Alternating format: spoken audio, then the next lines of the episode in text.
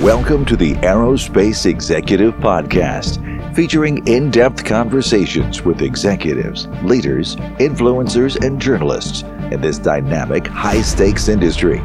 Hosted by Craig Pickett, founder of Northstar Group, the boutique executive search firm for the aerospace industry.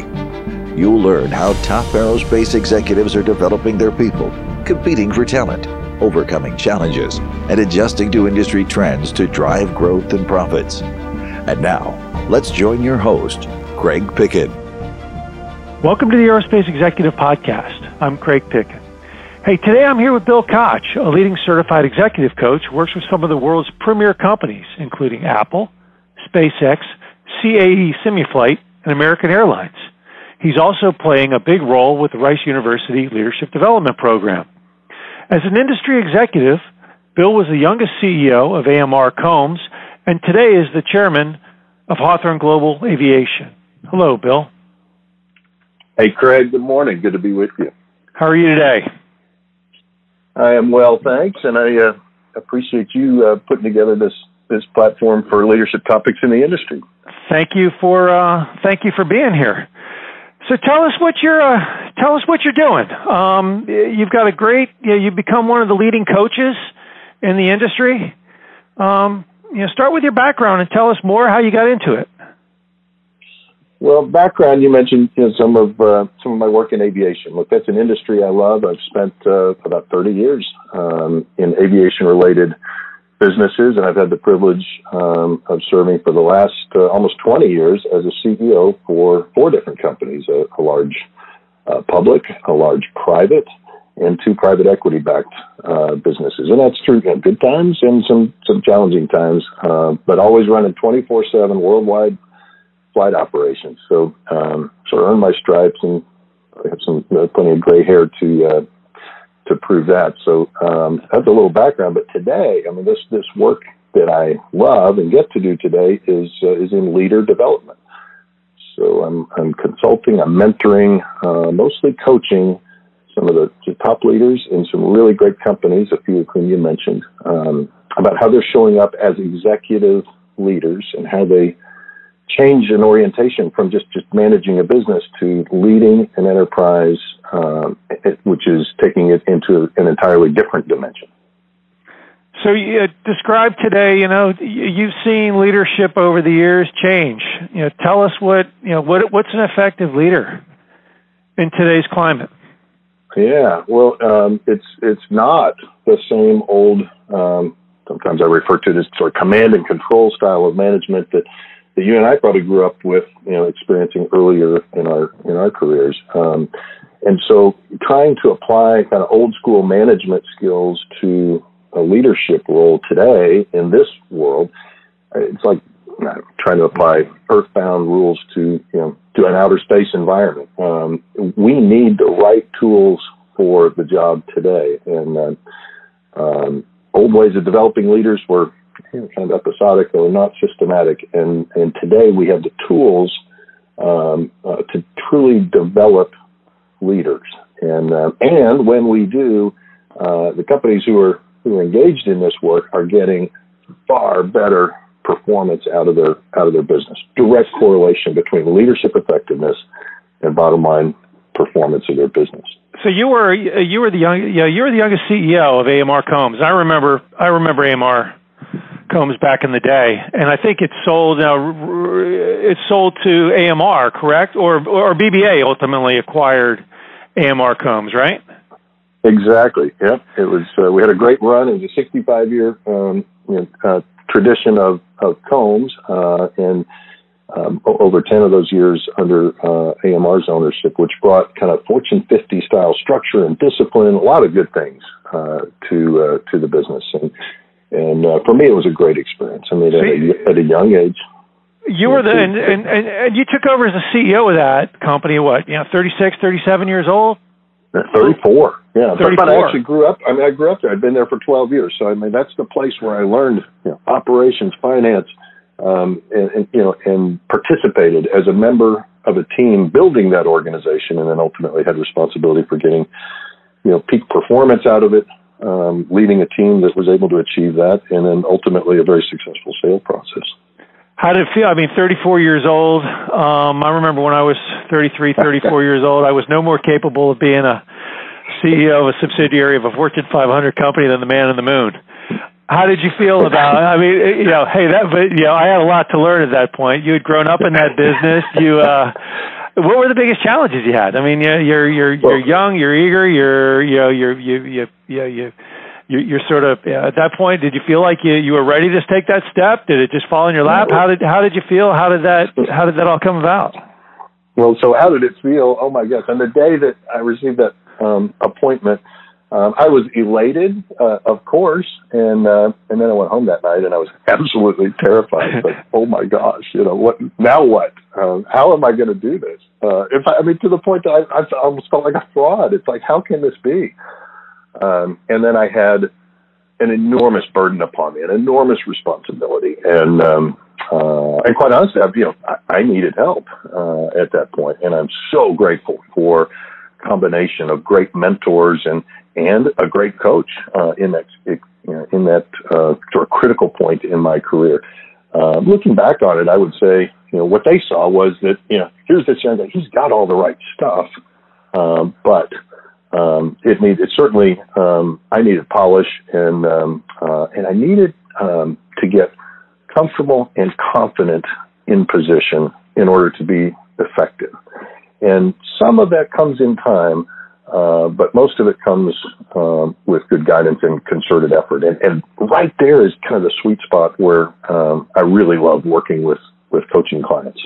What's the biggest, you know, so you have a young up and coming superstar, you know, your late 20s, early 30s, very, very intelligent, um, obviously going to, you know, great, great levels. What's the biggest you know, you, you see some you, you see some great things. What's some biggest some of the biggest challenges that they have to overcome to actually make that breakthrough? Yeah, I I I love working with the you know the fast climbers. I mean, we really connect, and I and I can relate uh, with them. But I mean, these are our leaders of the future. So I love to meet them right at that point of frustration when they they, they hopefully are starting to realize that um, being a leader requires uh, in many cases, like new muscles, new skills that they just had never used before. Um, but they've got a long history and lots of reward along the way for being superstar doers and, and, and achievers. Um, but now that they're in an executive leadership role, especially new in that role, they are they are bumping into them themselves and others often um, capacity constraints. Uh, they're they're frustrated because now it's all about motivating and inspiring others. I mean, they need help. They just they cannot. For the first time in their life, they feel like they don't have control. Right? Um, they and and I've actually had clients say this to me. They, they thought that when they got the title, the big job, that would give them the power. Right. And and it absolutely doesn't work that way. Right? They have to earn it every day. Yeah, well, when you're and, at the top of the when you're at the top of the peak, there's probably you know, hey, look, eh, we're all human, and we're at the top of the when you're at the top, there's probably you know uh, there, there's a good number of people who would who would just assume see you fail as see us succeed. I take it, and and I guess the challenge is you know really you know, making the disbelievers believers as well as making the believers you know achieve their achieve their best too. Am I am I correct there?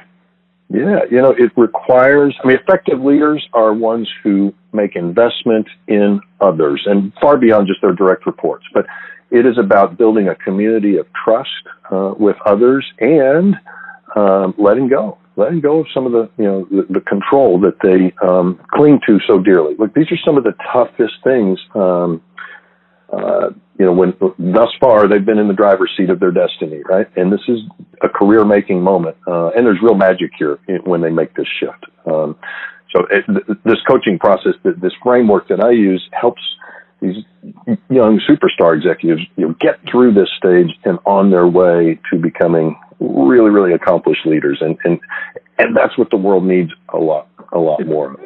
Do they have like a, a you know, is it a gradual process? Do you, have you seen some, have you, it, it's fascinating to me as you're, as you're coaching, do you, do, you, do, do some just kind of come along and then one day they're there and then others kind of have a hallelujah moment? I take it that you know leaders sort of discover themselves in in different ways. Um, you know, you know, how, what have so you seen? It's a journey. It's a journey of self discovery um, for the leader. Um, but I will say that there's a method and a system that works, right? So we start with um, an assessment tool, and and I really surveyed the landscape out there over the last five years, and and, and found the three that work really really well for me. Um, I use the Hogan Leadership Assessments. I use the Ferry Voices 360 and their Leadership Architect series. Mm-hmm. And then the leadership circle profile, which is ideal for a, um, a C-level executive leader. But in essence, this is a um, 124 question online survey where we're gonna we're gonna find out from all the direct reports, the peers, the boss, you know, everybody in in the environment, um, uh, a lot about what um, what makes this executive tick, right? and um, and what are their strengths, and we'll, it will reveal and confirm, you know, what are their really, really solid strengths. And let's make sure that, that the executive becomes aware of that and doesn't overuse those muscles. Mm-hmm. Um, where are they solidly in the middle? And then, and then what are the few, and it's usually, Craig, it's usually two or three things that we can absolutely pinpoint, like a surgeon, just go in and, you know, and, and identify the very specific, um, behaviors that, uh, maybe, you know, tripping them up and getting in their way. That with a shift in those behaviors, um, you know, it's just like opening a door for them uh, to a much brighter future. So, so we um, that's where we go to work, um, uh, and, and and we're going to do this over usually a six month engagement. We're going to um, you know first uncover, discover those things that um, uh, areas that need attention, and um, and then design um, a behavioral change uh, for them in their environment and how they show up in their organization and that's the you know, ongoing process. We're, we're, we're meeting every two weeks, either in person, video conference, or phone, um, and reviewing their progress in these competencies um, in their environment with measures. Um, and I'll tell you at the end, I mean, they do a wrap up and, and, and, and we get very specific measured results that, that are awesome. Just, so, uh, so you remember, you know, pro athletes. You know, everybody, you know, always equates executives. A lot of times they equate executives to pro athletes. And I remember Tiger Woods back in the day, and he said, you know, my biggest weakness is the sand traps. And he says, well, you know, so how do you how do you fix it? He goes, I don't hit into sand traps. I focus on my strengths. you know, what's you know, so you, you you find people that need coaching, or you know, everybody needs coaching. So you find somebody and you're going down a path with them is it more effective to work on their strengths and hone those in to laser focus, or is it more important to sort of take their weaknesses and and build them up and get them you know get them stronger in certain levels? You know, there's a pretty significant amount of study on this, and, um, and it's a great question. Um, uh, and you know, there are schools of thought that it's all about strengths finders and you know and and pursue your strengths and ignore the rest.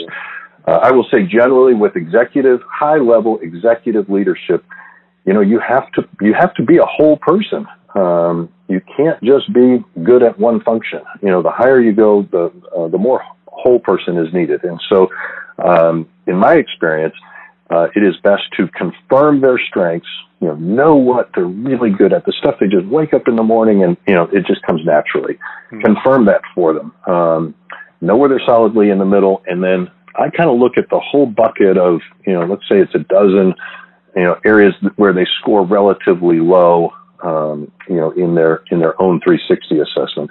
Um, you know, out of that, we go through a whole process of narrowing those down to just two or three that will be absolute game changers, and and and that's that's how we do it, and we get the biggest, best impact, uh, I think, as a as a result. Yeah, so so really, so you yeah, I mean, so so ultimately, what you're saying is, hey, look, you got to be, it's it's it's we're going to do the best we can to make that CEO or COO or C-level executive the most well-rounded executive. Um, one thing we really haven't talked to in this changing environment is EQ versus IQ. You know, everybody everybody's talking about emotional intelligence now. Um, you and I have kind of talked about that, you know, offline. You know I think it's you know EQ is probably every yeah you got to be smart, but the smartest guy in the room you know who says I'm the smartest guy in the room probably does have the emotional intelligence lead to people. exactly. Nobody wants to work for that guy. Right. Let me tell you how smart I am. Um, you know, and so where do you see? How are you evaluating emotional intelligence, and what are companies doing to make sure that their executives have high EQ? So, Craig, it is the big thing. I mean, it, it is emotional intelligence is the number one predictor of personal success and organizational success. Um, it is, in my opinion, just the difference that makes the difference. Right? Uh, so, as you point out, in a competitive environment, I mean, companies are going to hire IQ as as needed, and they're just going to continue to ratchet that up. IQ now is a commodity. I mean, it is it's table stakes. It, it, it may even become surpassed by artificial intelligence pretty soon. Good point. So IQ, it just isn't enough anymore. Right? So EQ, emotional intelligence, is about people skills, and um, its key components are are self awareness, self regulation, um, motivation, ability to motivate, um, and social skills. And, and, we can dive deep into what all that means. It essentially means, I mean, this is the whole person, the well-rounded person, the one who can attract and motivate others, and who shows up um, uh, with, with with a positive, powerful presence, right? and um, and under pressure, which is the most important thing. We're, all of us get challenged when uh, when we're under pressure, and in the business environment, that's just the world we live in.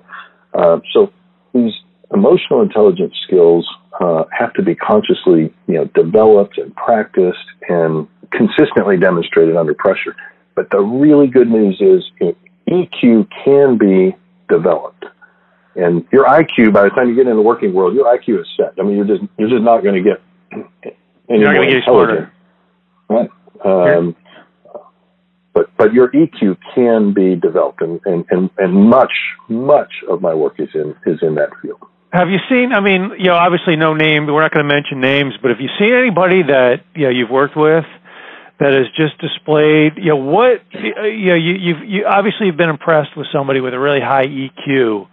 What did they do that displayed, you know, tell us some, tell us a story about somebody that displayed such a high level of EQ that they got it. Yeah, the, well, when you think of um, the people who inspire you in life and inspire you in business, um, you know, look, they stand out. They're just a few. Um, and what are those, you know, what are those qualities? Of course, they're smart, they're competent, they're capable, they know, you know, they know their business, um, but they're not going to be the ones who are commanding and controlling and demanding and and um, you know and, and showing up as volatile. Um, I mean, we all know that kind of person, and uh, and and that's what we don't want uh, any more of. And and quite honestly, the, the higher people go uh, in organizations, and again, there's a lot of study around this, the less aware, the less self-aware they tend to become. And why is that? I mean, they, they, they become protected, they become isolated. Um, and walls get built up, you know, around them, and sometimes they kind of like they read their own press releases and believe it, you know. so they, they sort of make their people want to do, you want to take the next step versus forcing it upon them. I think that's what well, the, yeah, the a, EQ, high EQ so leader. High IQ, the high IQ or the high EQ leader is the one who is establishing a vision for the future of this organization. This is where we're going. This is where we're going to be in five years. You know, let's go achieve this together and invites people to contribute their best ideas, their best work to be a part of something that's bigger than all of us. That's the high EQ leader style.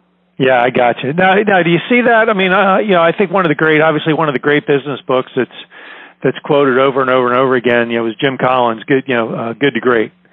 And he always talks about getting, you know, the right people on the bus, and you know, that's a very difficult task when you're when you're uh, you know you, you think about building out an organization of maybe 30 40 50 people and you know, identifying the right skills with the right personality qualities. How does a good leader do? I mean, how does a good leader really do that? Yeah, I, I'm in executive search. It's hard. It's a very hard thing to do.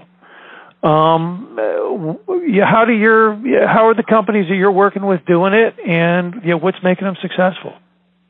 Yeah, I, I'm with you. I am a huge fan of of Jim Collins' work. I mean, he was has been one of the most influential voices I think in my business career years. Um, he got us to look beyond the immediate financial results orientation of many companies, and he really studied and validated for us what makes you know great organizations that are the title of his book built to last. Right? Um, so this work I do is consistent with the Collins model, right? It's about investing in the people, um, building the culture, um, and, and so this requires leadership skills, not management skills, leadership skills that attract people to do amazing things uh, together. You're working with American Airlines. I I fly American almost exclusively now, and yeah, we'll probably get some people out there that are like, yeah, the airlines. You know, you know, I think Doug Parker has done a really good job with American. Um, you see it, you know, you I see it in the cabin crews. I see it in the quality of the aircraft. I just see in how they're, you know, how how, you know, operations at Charlotte are happening. You know, how are you? You know, what's what's happening in American? Are they are they are they focusing on that? You know, is, you know, obviously I don't want to get into too much there, as it's one of your clients, but is that something that they're taking a big uh, a big run at? Uh, across the board? I think Parker too is doing a, a great job of establishing a new culture uh, and a long-term vision for what's possible for this organization. And uh, um, mergers and acquisitions and combinations of companies are really complicated, especially when you know they're worldwide and and uh, uh, and you've got you know lots of different labor groups, and I mean, I don't think you can you can paint a picture that would be much more complex than uh, what the folks at American Airlines have assembled in, in recent years. So, yeah, um, I, am I'm, I'm really impressed uh, with the way that it is coming together. It's a work in process, uh, but I think you're seeing. Uh, really good leadership at the top and um, uh, and and throughout that organization right now. Yeah, and I no, I I I, I see it. I mean, it's it, to me, it's transparent every time I fly them. And, and hey, look, there's always something that's going to go wrong, and I don't think it's preventing stuff from going wrong. It's how you how you act react to it when it does. And um, you know, I I think he's just done a, a terrific job. So you know, here we are. You know, I wrote an article, and I I wish I could probably take it back now, but uh, we talk about millennials in the uh, in the workforce. You know, coming up and yeah, I think they've become the most maligned group of folks in business and then you've got you know, whatever generation is coming behind them and eventually my kids are 16 and a half and they're going to be coming into business in in a couple years. You know, what you know, what is happening with the generational shift and how are you know what's the impact millennials are having on business you know from your standpoint well, here they come. I mean, they're here. They have arrived, and and we've got more coming. And and I love it. I am um, I am really bullish about um, millennials in the workplace. But they they I mean, the way I characterize it, millennials are called by the pull of the future. Right? They they are not pushed by the old ways of the past. They they offer so much promise, um, but their world and and and their view of of our world, if you will, is different. Right? Um, I, I may highly recommend about a 12 or 15 minute YouTube video that Simon Sinek did. Um, he was the author of uh, What's Your or Start with Why. Uh, he he did a, a, phenomenal interview on the millennial mindset, and um, uh, and basically says, look, it's not their fault. I mean, we created this world for them, so um, uh, we need to understand, you know, where they're coming from. I, I, get to work with some of the best and brightest um, in a leader development program at Rice University that you mentioned. Here's top 15 universities, some of the really, really high IQ uh, students. Um, and, and we're working on the practice of leadership skills for these students in their current environment and in preparation for what they have to, to bring to the world. So um, they're very high IQ. We start with them uh, with an EQ assessment, get them to work on specific leadership competencies um, you know, right there on the college campus. And, and, and most of these, some of these are even PhDs, um, you know, they are connected to, um, to, to the working world already. So they're learning how to influence, um, how to, how to share ideas in compelling ways. I think this comes pretty natural for them. So they've got a lot to bring to the table, but they, they are not, Craig, they're not going to wait for a 15 year career path to get them to a place where they might have a voice in an organization. Uh, I, I, would characterize millennials as um, people who are willing to lead without a title. They, they don't need the title. They, they want more. They want impact.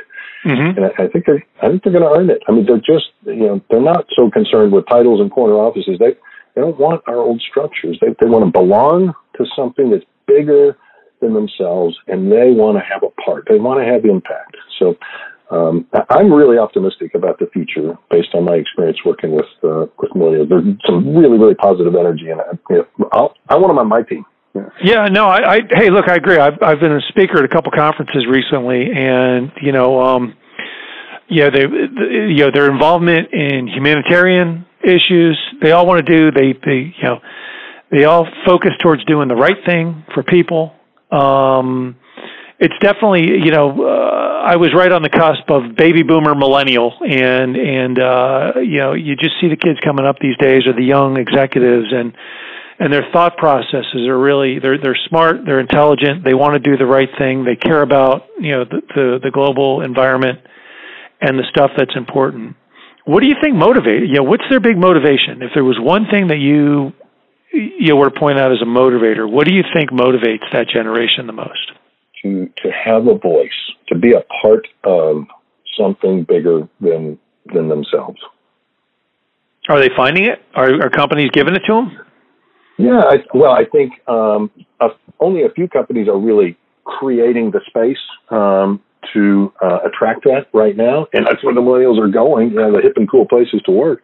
Mm-hmm. Um, so, you know, what can old school companies, if you will, uh, do to attract these kinds of millennials? Well, like I said, you, you're not going to attract them by saying, here, you know, you start at, at this rung on the ladder and in 15 years, you know, you can, you can see your way to, you know, um, three more levels up. I mean, they don't have the patience for that. They won't tolerate that. Um, so, um, if, if, if your company is still operating that way, let me suggest, um, you're about to be disrupted we're uh you know we're, you and I you know both grew up in the aerospace business and in the aerospace industry. Is aerospace changing fast enough to attract the best and the brightest?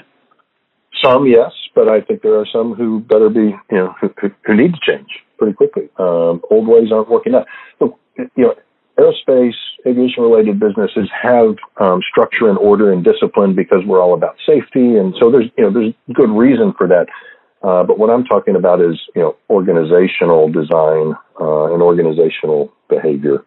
And um, I think we need to take a hard look at, at our organizational structure and see, you know, how can we attract some of the best minds to the table um, and recognize, you know, there's some super, super talented and intelligent and uh, people with something to offer who are you know who are in their 20s. Let's let's hear what they have to say. Let's bring let's create a seat at a round table uh, for them to work on on projects that matter to our company. Yeah, I got. Yeah, no. It, and, and where do you think that starts? Does it start in high school? Does it start in college?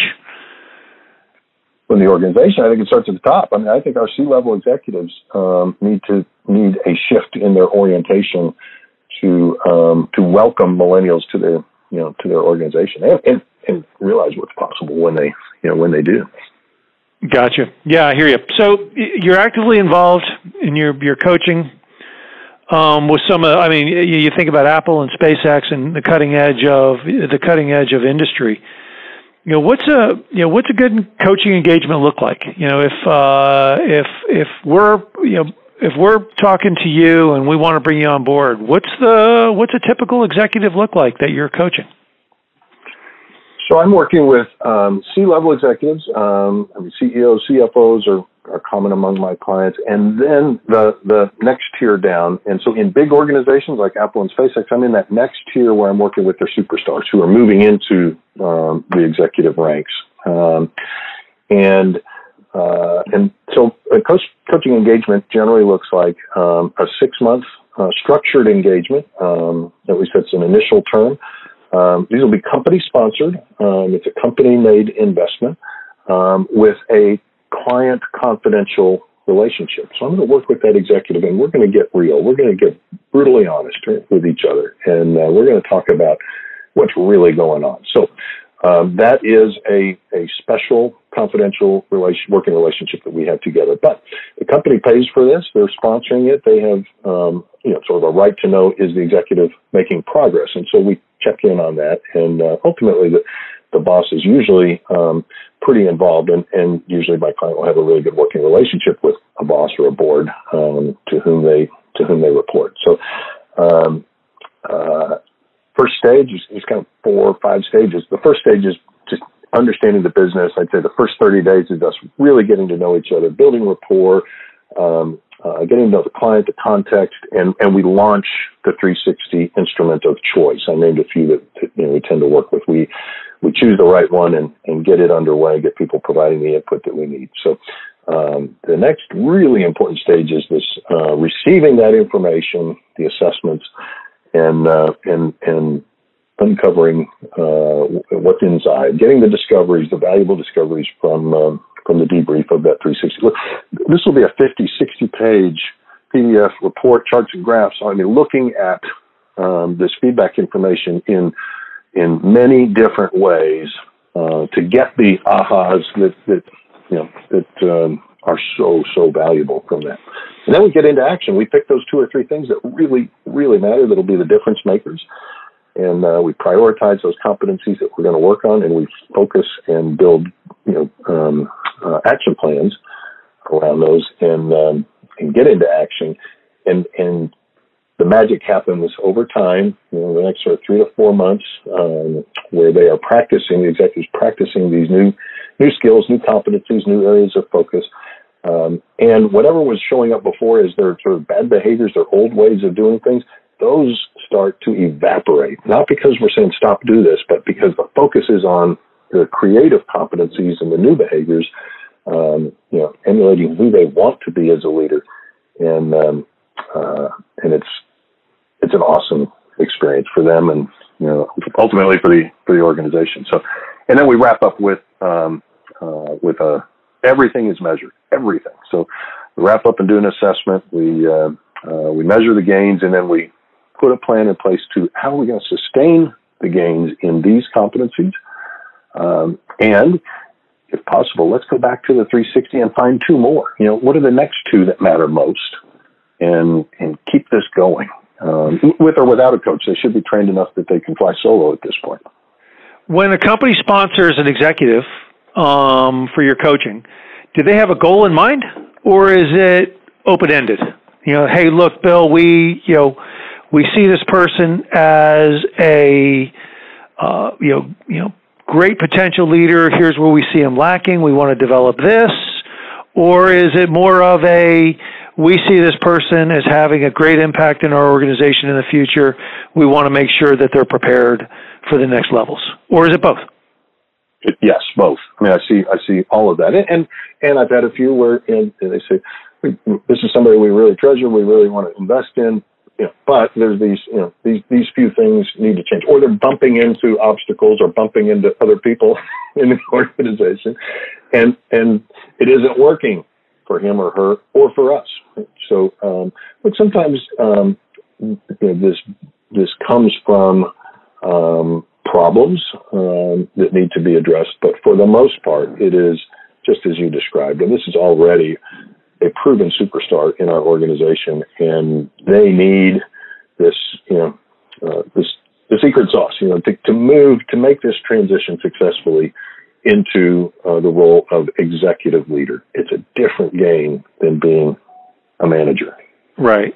Yeah. Well, no, it's a, it's it's kind of like going from minor leagues to pro baseball. You know, as I as I tell my kids, you know, you you you look at the NFL and you think about what you know, five million kids play high school football, and then you go to Division One college, and it it it gets narrowed down to a couple hundred thousand, and out of that couple hundred thousand, you know 270 are drafted into the NFL, of which 135 actually make it. So to make that to make that leap from manager to CEO, that's a big step. And oh, there you go. A lot of coaching, a, a lot of a lot of education, a lot of coaching. It's a great of, analogy. Yeah. so that's a great analogy, and you know another good example where a lot of coaching along the way, including you know a specialty coach when they're when they're at the top of their game. If you're a quarterback in the NFL, you've got a, a dedicated quarterback coach. Right? Yep. So um, it's a little bit like that in the executive world too. Have you had some? Uh, have you had Have you had some great success stories, and you know, just some people that you, you, you you're you're you're pleased as punch, and can't wait to you you you can't wait to watch the headlines in a year or so to see the great things they're doing. Yeah, there there are a few like that that uh, you know are the, the companies to watch uh, because I know the people and I have kind of an inside view. Um, I recently just concluded a uh, uh, an engagement with a with a superstar um, CFO a five billion revenue company, real hotshot talent who was recruited from from a high profile company. Um, always, always the smartest guy in the room. I mean, IQ in the stratosphere. Um, a really amazing track record of success from his whole life. You know, from school, college, B school, um, skyrocketing career. He's he's 35 and he's already you know done more than most people do in a career. Wow. Uh, true true golden child, right? Um, but we uh, we received his. Um, 360 feedback, and man, he got some really challenging uh, news there. Um, it, his perfectionism, um, his iron grip control on everyone and everything was being perceived as you know as if he was like micromanaging the enterprise, and this is a big business, right? Um, he was just completely over-identified with uh, getting results, right? very short-term focused, and, and, had a great rec- you know track record of making the numbers. But uh, he had just compulsively, I think, overdeveloped this task-driven, results-oriented uh, approach, and, and was missing the EQ side, the softer side um, of life and human relationships, and how to motivate people. And you know, this is not uncommon um, among CFOs, among you know C-level executives. So um, he he he got the information, uh, went through a process of uh, kind of coming to grips with it and accepting it, which was a really you know big step. That was more than one meeting, you know? um, and and and then uh, came forth with the willingness to uh, to do some work. And it, I'm not talking about you know a total change. I'm talking about just a pinpointed shift in a few behaviors, and he he learned how to show up differently. Um, and he, he it's like his heart opened up and he started to relate to people and um, uh, develop competencies that helped him much more uh, selfless leader, uh, much much more of a balanced person. Um, I mean, he started actively mentoring and developing people on his team rather than commanding and controlling people on his team. I mean, this was with you know with with a concerted effort. This was his action plan was to go do this, and and as he did it, it's like you know it, it just he lit up. He just absolutely, um, it, you know, it was um, it was really inspiring to see. So he started building these caring connections, and long story short, he's in a much better place today. Um, he's also a whole lot happier both both at work and and the stuff works at home too. Yeah. Yep. So oh, I bet. Yeah. Uh, no. You got to think that EQ side. You know, you you you know the the ability to negotiate with your kids and your spouse and uh things of the sort. Like, um you know, it uh, uh it all probably it, it's all hand in glove with how you you know, work with people at the office as well. Yeah. Well, so this guy is no longer, you know, death grip on the wheel. You know, he is um he is totally future focused. He is looking five years out. He is setting long term vision, strategy. Uh, he is being really purposeful um, and visionary about the future. And and here's what's amazing is the results of the business is a really successful company. They just keep getting better, right? Because they are achieving results now through others rather than you know all of it under his control, and it's just exponentially better and better and better. So um, I'm still working with him uh, in a different mode now, um, and and other members of this executive team, and it's just very very rewarding work. And I'm uh, yeah, I'm, I'm super excited about what's possible for for this company. So know that, that's a that one I found just particularly rewarding, but it's also pretty indicative of the way many of uh, and most of these relationships go. I mean, this is it's a journey. It's pretty serious inner work uh, that that drives the outer game. Yeah, that no, that's uh, and that's that's a great story. And that's the one thing I always, t- you know, I always scratch my head a little bit. And I, I said, you know, I look at companies and, and think about why aren't you actively investing? And I know it's hard to get an ROI on money spent, but you know, when you think about investing in your people and coaching them for greatness, and why more companies don't necessarily do it.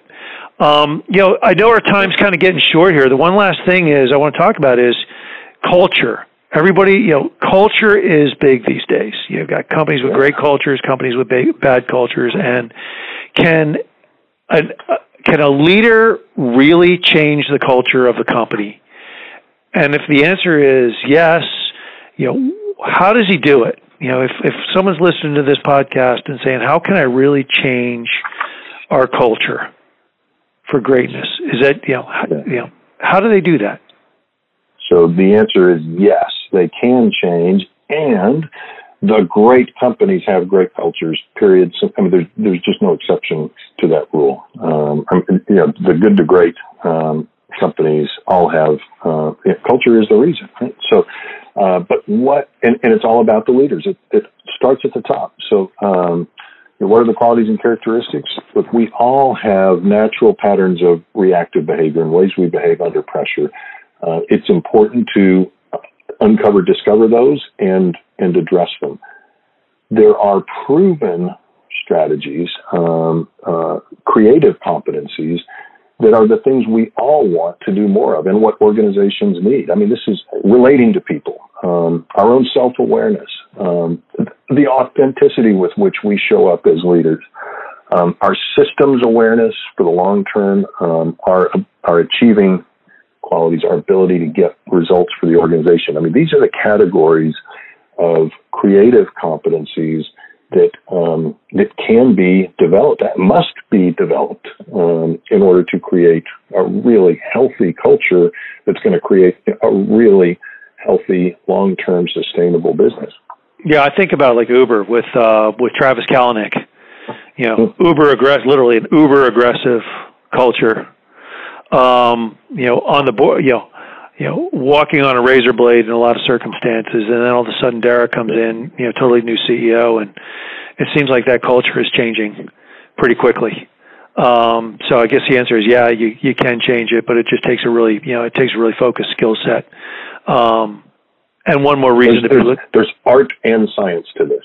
Yes, uh, but there's both. You can't you can't just wing it. I mean, there, take advantage of the science that, that backs this up. You know, that will literally shine a light on the path. Here's the way, and check yourself. Do the 360. Make sure that you've got the right stuff. Um, I, you know, find your strengths. Find out where you are already solid. You, you may be you may be 80% of the way there already. Most good leaders are.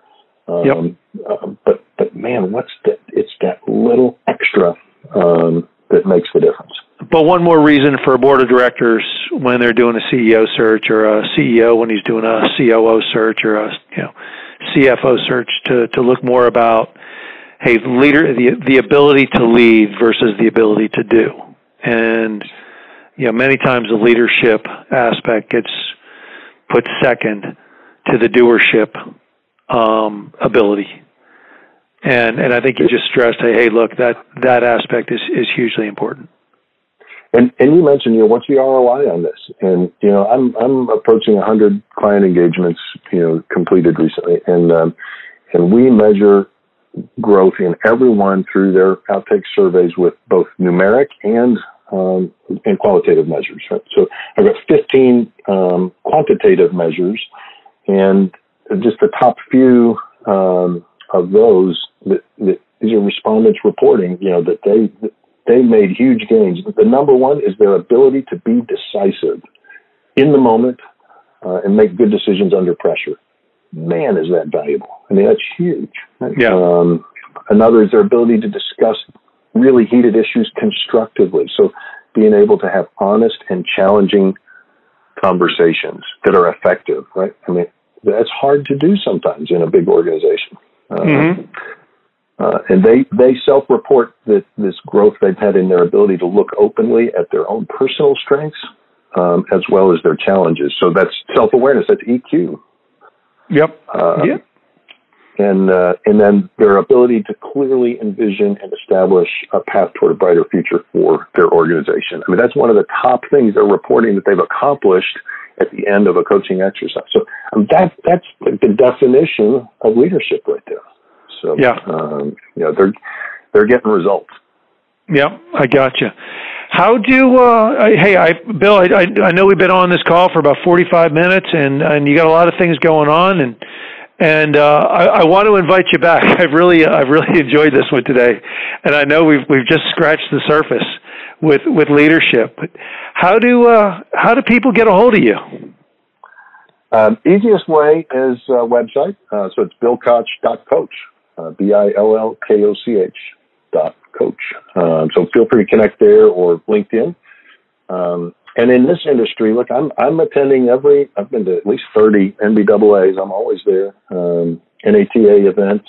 Um, going to HAI next week. So um, uh, glad to get together and talk about um, how this work could help businesses in uh, in aviation. So, um, Greg, I just want to thank you too for you know you're bringing some really meaningful conversations about leadership to uh, to this industry. So, I'm looking forward to the the body of work and the community of interest that you're creating, and um, I'm just glad to be have been a part of it with you today. Well, I appreciate you being on. Will you Will you come back down the road? Glad to. All right. Thanks for what you're doing. Awesome, Bill. Hey, thank you very kindly for your time today, and uh, look forward to catching up. All right. Take care. Talk soon.